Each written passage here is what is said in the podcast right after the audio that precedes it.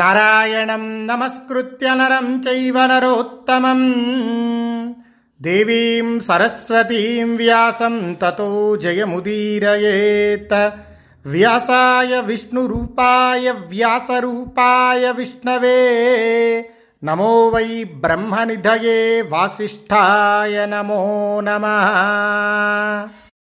శ్రీకృష్ణ పరమాత్మ ద్వారకకు వచ్చిన తరువాత గరుత్మంతుని శిరస్సుపై నిలిచి ఆనందంతో శత్రువుల ఒళ్ళు జలదరింపచేసే శంఖాన్ని పూరించాడు. ఆ శంఖధ్వని చేత సముద్రం సంచలించింది, ఆకాశం ప్రతిధ్వనించింది, అందరూ ఆశ్చర్యపోయారు. పాంచజన్యం యొక్క ధ్వనిని విని గరుడుణ్ణి చూసి కుకుర అంధకులు దుఃఖరహితులయ్యారు. ఆ గరుత్మంతునిపై సూర్యుని వంటి తేజస్సుతో శంఖచక్ర గదలను ధరించి నిలిచిన శ్రీకృష్ణుణ్ణి చూసి ఆనందించారు. దాశార్కులు కుకుర అంధకులంతా మధుసూదనుణ్ణి చూసి ఆనందించి అక్కడకు చేరారు. రాజైన ఉగ్రసేనుడు వాసుదేవుణ్ణి ముందు ఉంచుకొని వేణుశంఖధ్వనులతో వాసుదేవుని భవనానికి వెళ్ళాడు. దేవకి, రోహిణి, ఉగ్రసేనుని స్త్రీలు శ్రీకృష్ణుణ్ణి అభినందించడానికి వారి వారి స్థానాల్లో ఉన్నారు. అతడు సమీపించగానే వారు యథోచితంగా సత్కరించారు. బ్రహ్మద్వేషులంతా మరణించారు, అంధక వృష్టి వంశీయులంతా విజయులయ్యారు అని పలుకుతూ స్త్రీలందరూ మధుసూదనుణ్ణి సాదరంగా చూశారు. అనంతరం సౌరి గరుత్మంతునిపై తన భవనానికి వెళ్ళాడు. శ్రీకృష్ణుడు మణిపర్వతాన్ని సముచితమైన చోట ఉంచాడు. పుండరీకాక్షుడైన శ్రీకృష్ణుడు తీసుకుని వచ్చిన ధనాలను, రత్నాలను సభయందుంచి తాను తండ్రిని చూడగోరాడు. అటుపై మహాయశస్వి మహాభుజుడు విశాలమైన ఎర్రని కన్నులు గల మధుసూదనుడు ముందుగా గురువైన సాందీపని పాదాలను స్పృశించాడు. అశ్రువులు నిండిన కన్నులతో ఆనందమగ్నమైన మనస్సుతో ఉన్న తండ్రికి శ్రీకృష్ణుడు బలరామునితో పాటు నమస్కరించాడు. ధర్మనందన, యుధిష్ఠిర, అంధక వృష్ణి వంశీయులంతా బలరామకృష్ణులను కౌగిలించుకున్నారు.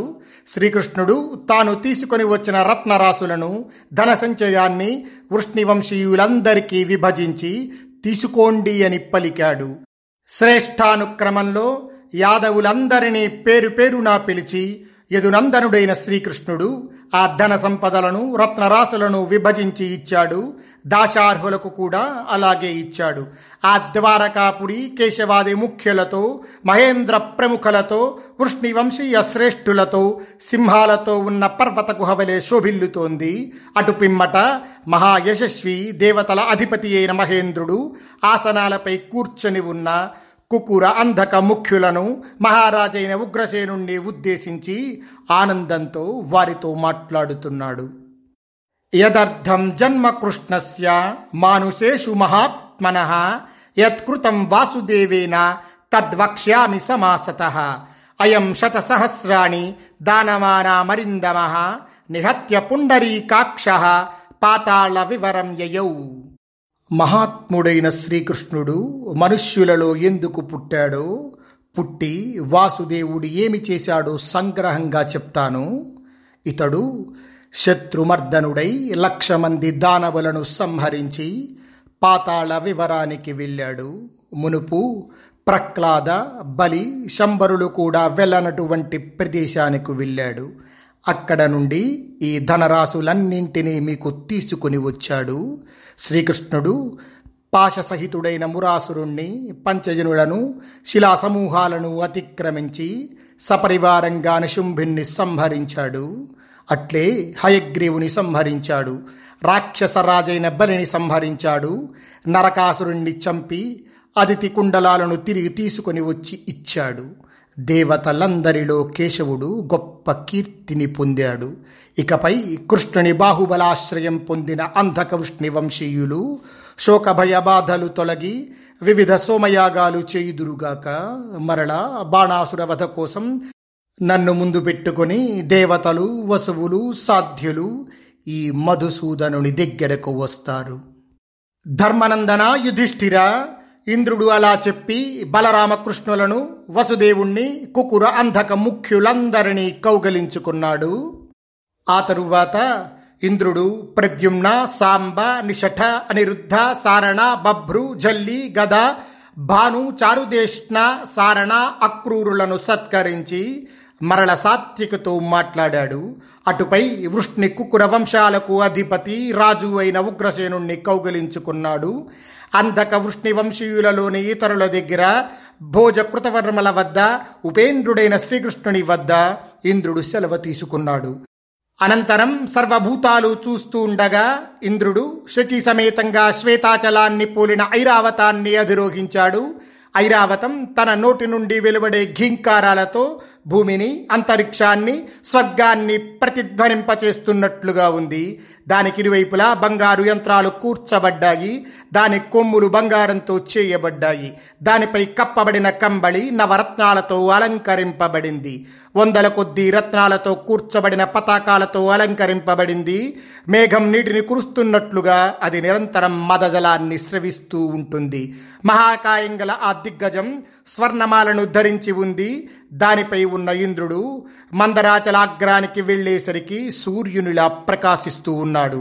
అనంతరం శచీపతి అయిన ఇంద్రుడు వజ్రమయం, భయంకరం, విశాలం అయిన అంకుశాన్ని తీసుకొని అగ్నిదేవునితో పాటు స్వర్గలోకానికి వెళ్ళాడు. అతని వెనకనే మరుద్గణాలు, కరేణు గజ సమూహాలతో కుబేర వరుణాదులు విమానాలతో ప్రీతులై అనుసరించి వెళ్ళారు. ఆ ఇంద్రుడు వాయుపథాన్ని, అటుపై వైశ్వానర పథాన్ని, ఆపై సూర్య పథాన్ని చేరి అక్కడే అంతర్ధానమయ్యాడు. అనంతరం దాశార్కుల యొక్క, ఉగ్రసేనుని యొక్క స్త్రీలు, నందుని భార్య యశోద, బలరాముని భార్య రేవతి, పతివ్రత అయిన రుక్మిణి, సత్యభామ, జాంబవతి, గాంధార రాజకన్య శింశుమ, విశోక, లక్ష్మణ, సాధ్వి, సుమిత్ర, కేతుమ, ఇంకా శ్రీకృష్ణుని ఇతర భార్యలు ప్రీతితో శ్రీకృష్ణ పరమాత్మని చూడడానికి సభామండపానికి వెళ్ళారు. దేవకి, రోహిణి ముందుండగా ఆ స్త్రీలందరూ బలరామునితో పాటు కూర్చుని ఉన్న శ్రీకృష్ణుణ్ణి చూశారు. ఆ బలరామకృష్ణులిరువురు ఆసనం నుండి లేచి వచ్చి ముందుగా రోహిణికి అభివాదం చేసి అటుపై దేవకికి జ్యేష్ఠానుక్రమంలో తల్లులందరికీ నమస్కరించాడు. బలరామునితో పాటుగా శ్రీకృష్ణుడు అందరికీ నమస్కరించాడు. తరువాత వృష్ణివంశీయ స్త్రీలలో పెద్దదైన దేవకి ఒక శ్రేష్టమైన ఆసనంపై కూర్చొని రామకృష్ణులను తన ఒడిలో కూర్చుండబెట్టుకుంది. మిత్ర వరుణులతో దేవమాత వలె పుత్రులైన ఆ రామకృష్ణులిరువురితో దేవకీదేవి శోభిల్లింది. భరతనందన, యుధిష్ఠిర. ఆ తరువాత యశోద యొక్క కూతురు క్షణంలో అక్కడకు వచ్చింది. ఆమె శరీరం మహోజ్వలంగా ప్రకాశిస్తూ ఉన్నది. కామరూపిణి అయిన ఆమెను ఏకానంగాని అంటారు. ఆమె నిమిత్తంగానే శ్రీకృష్ణుడు సపరివారంగా కంసుణ్ణి సంహరించాడు. ఆ తరువాత బలరాముడు ఆమెను సమీపించి శిరస్సుపై ఆఘ్రాణించి ఆమె ఎడమ చేతిని పట్టుకున్నాడు. శ్రీకృష్ణుడు ఆమె కుడి చేతిని పట్టుకున్నాడు. బలరామకృష్ణులిద్దరూ తమ సోదరిని అలా తీసుకొని వస్తూ ఉంటే ఆ సభలో వారంతా రెండు గజేంద్రాల నడుమ బంగారు పద్మంపై ఉన్న లక్ష్మీదేవిని వలె చూశారు. అనంతరం వృష్ణి వంశీయులంతా బలరామకృష్ణులపై పేలాలు, పుష్పాలు, నేతితో కూడిన అక్షతలను మహావృష్టిగా చల్లారు. బాలురు, వృద్ధులు, జ్ఞాతులు, బంధువులు, తన వంశీయులు అంతా ఆనందంతో శ్రీకృష్ణుని దగ్గర కూర్చున్నారు. పౌరులందరికీ ప్రీతిని వృద్ధి చేసే పురుషసింహుడైన మధుసూదనుడు తన నివాసాన్ని ప్రవేశించాడు. రుక్మిణీదేవితో కూడి సుఖంగా ఆనందించాడు. తరువాత సత్యభామ, జాంబవతి మొదలైన తన భార్యలందరితో యథాకాలంగా విహరించాడు. తదుపరి శ్రీకృష్ణుడు రుక్మిణి గృహానికి వెళ్ళాడు. నాయన యుధిష్ఠిర, ఇది ఇక్కడ కూర్చుని ఉన్న ఆ శారంగధన్వుడైన కృష్ణుని విజయగాథ. ఇందుకొరకే ఆ మహాత్ముడు మనుష్యులలో జన్మించాడు. ద్వారకాయాం తతః కృష్ణః స్వదారేషు దివానిశం సుఖం లబ్ధ్వా మహారాజ ప్రముమోద మహాయశాః పౌత్రస్య కారణాచ్చక్రే విబుధానాం హితం తదా సవాసవై సురై సర్వై దుష్కరం భరతర్షభ. మహారాజా, అటుపై శ్రీకృష్ణుడు ద్వారకలో రాత్రింబవళ్ళు తన భార్యలతో సుఖాన్ని పొంది ఆనందించాడు.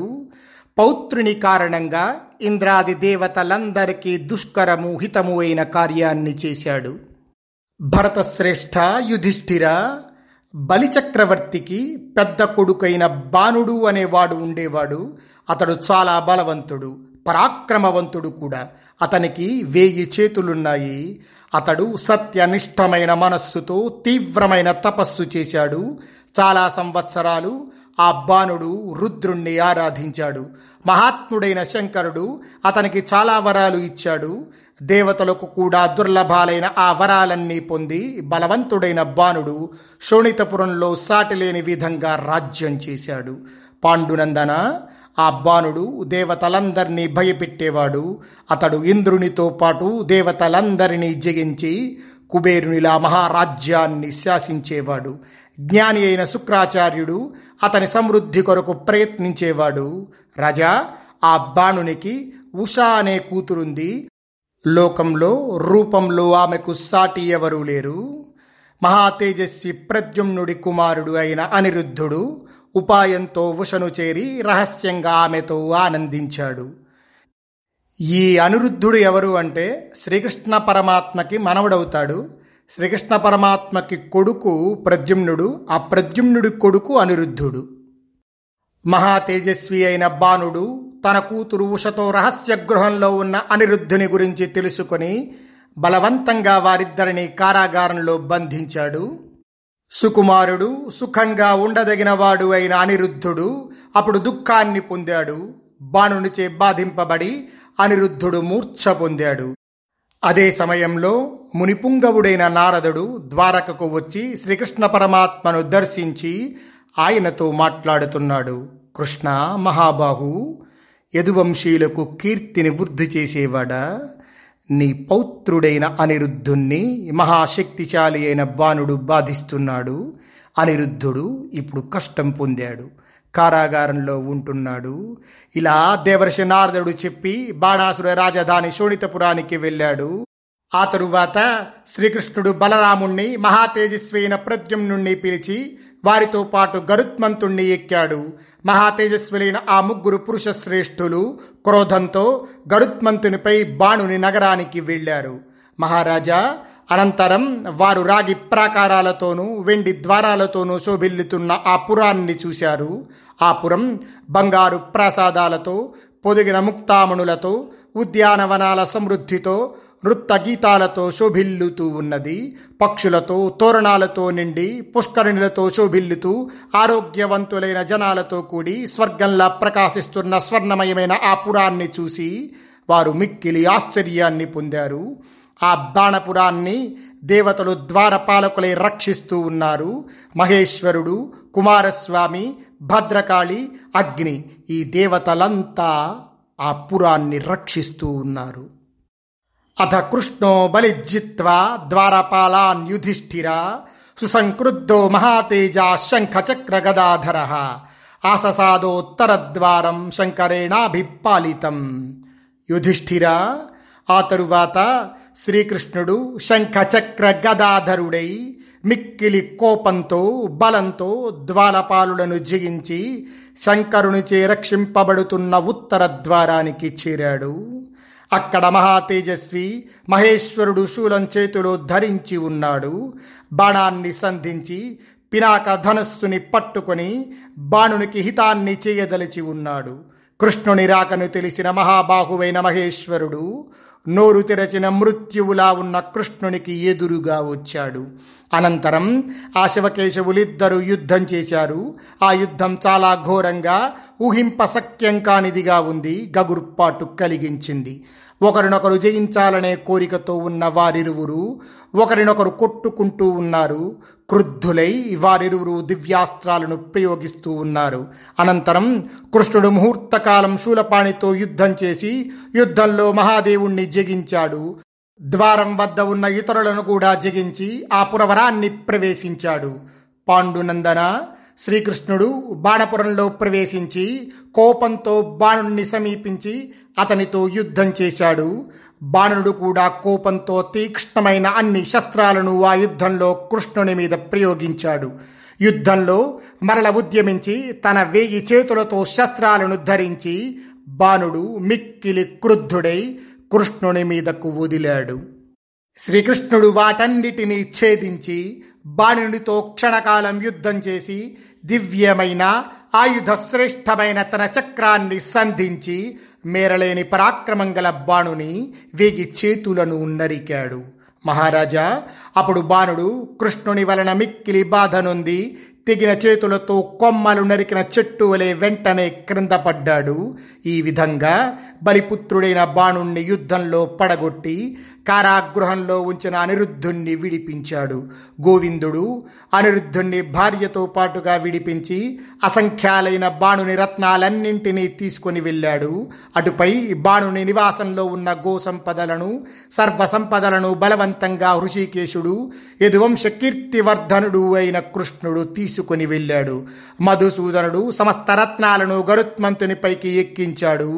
కుంతీనందన, మహాబలుడైన బలదేవుణ్ణి, మహాతేజస్వైన ప్రద్యుమ్నుణ్ణి, మహాతేజస్వైన అనిరుద్ధుణ్ణి, ఉషా సుందరిని, సేవకులను, దాసీగణాలను, నేతలందరినీ, వివిధ రత్నాలను గరుడినిపై ఎక్కించాడు.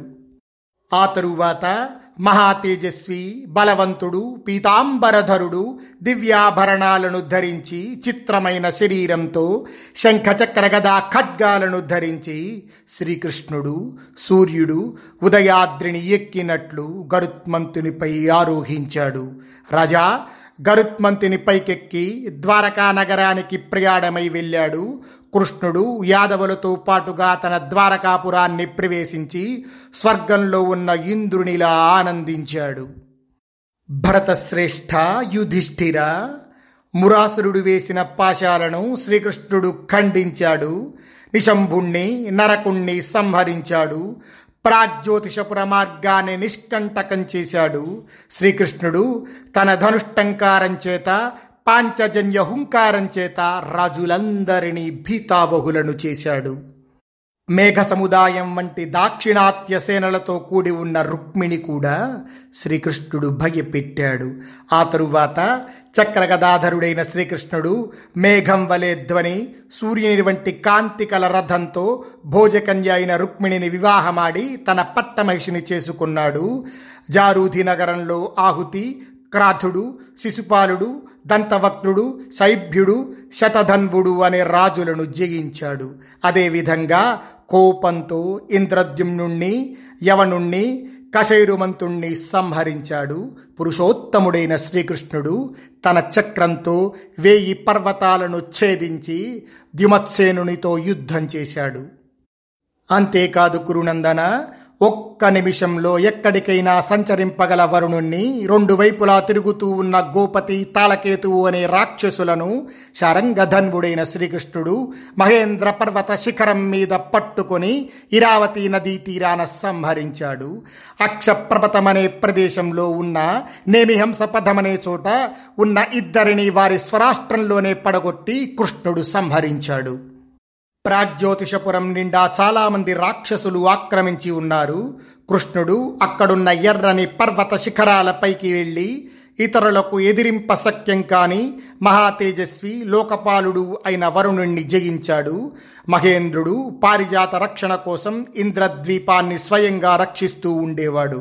అయినప్పటికీ బలవంతుడైన కేశవుడు ఆ పారిజాతాన్ని అపహరించి తీసుకుని వచ్చాడు. జనార్దనుడు పాండ్య, పౌండ్ర, మత్స్య, కళింగ, అంగరాజులను అందరినీ జయించాడు.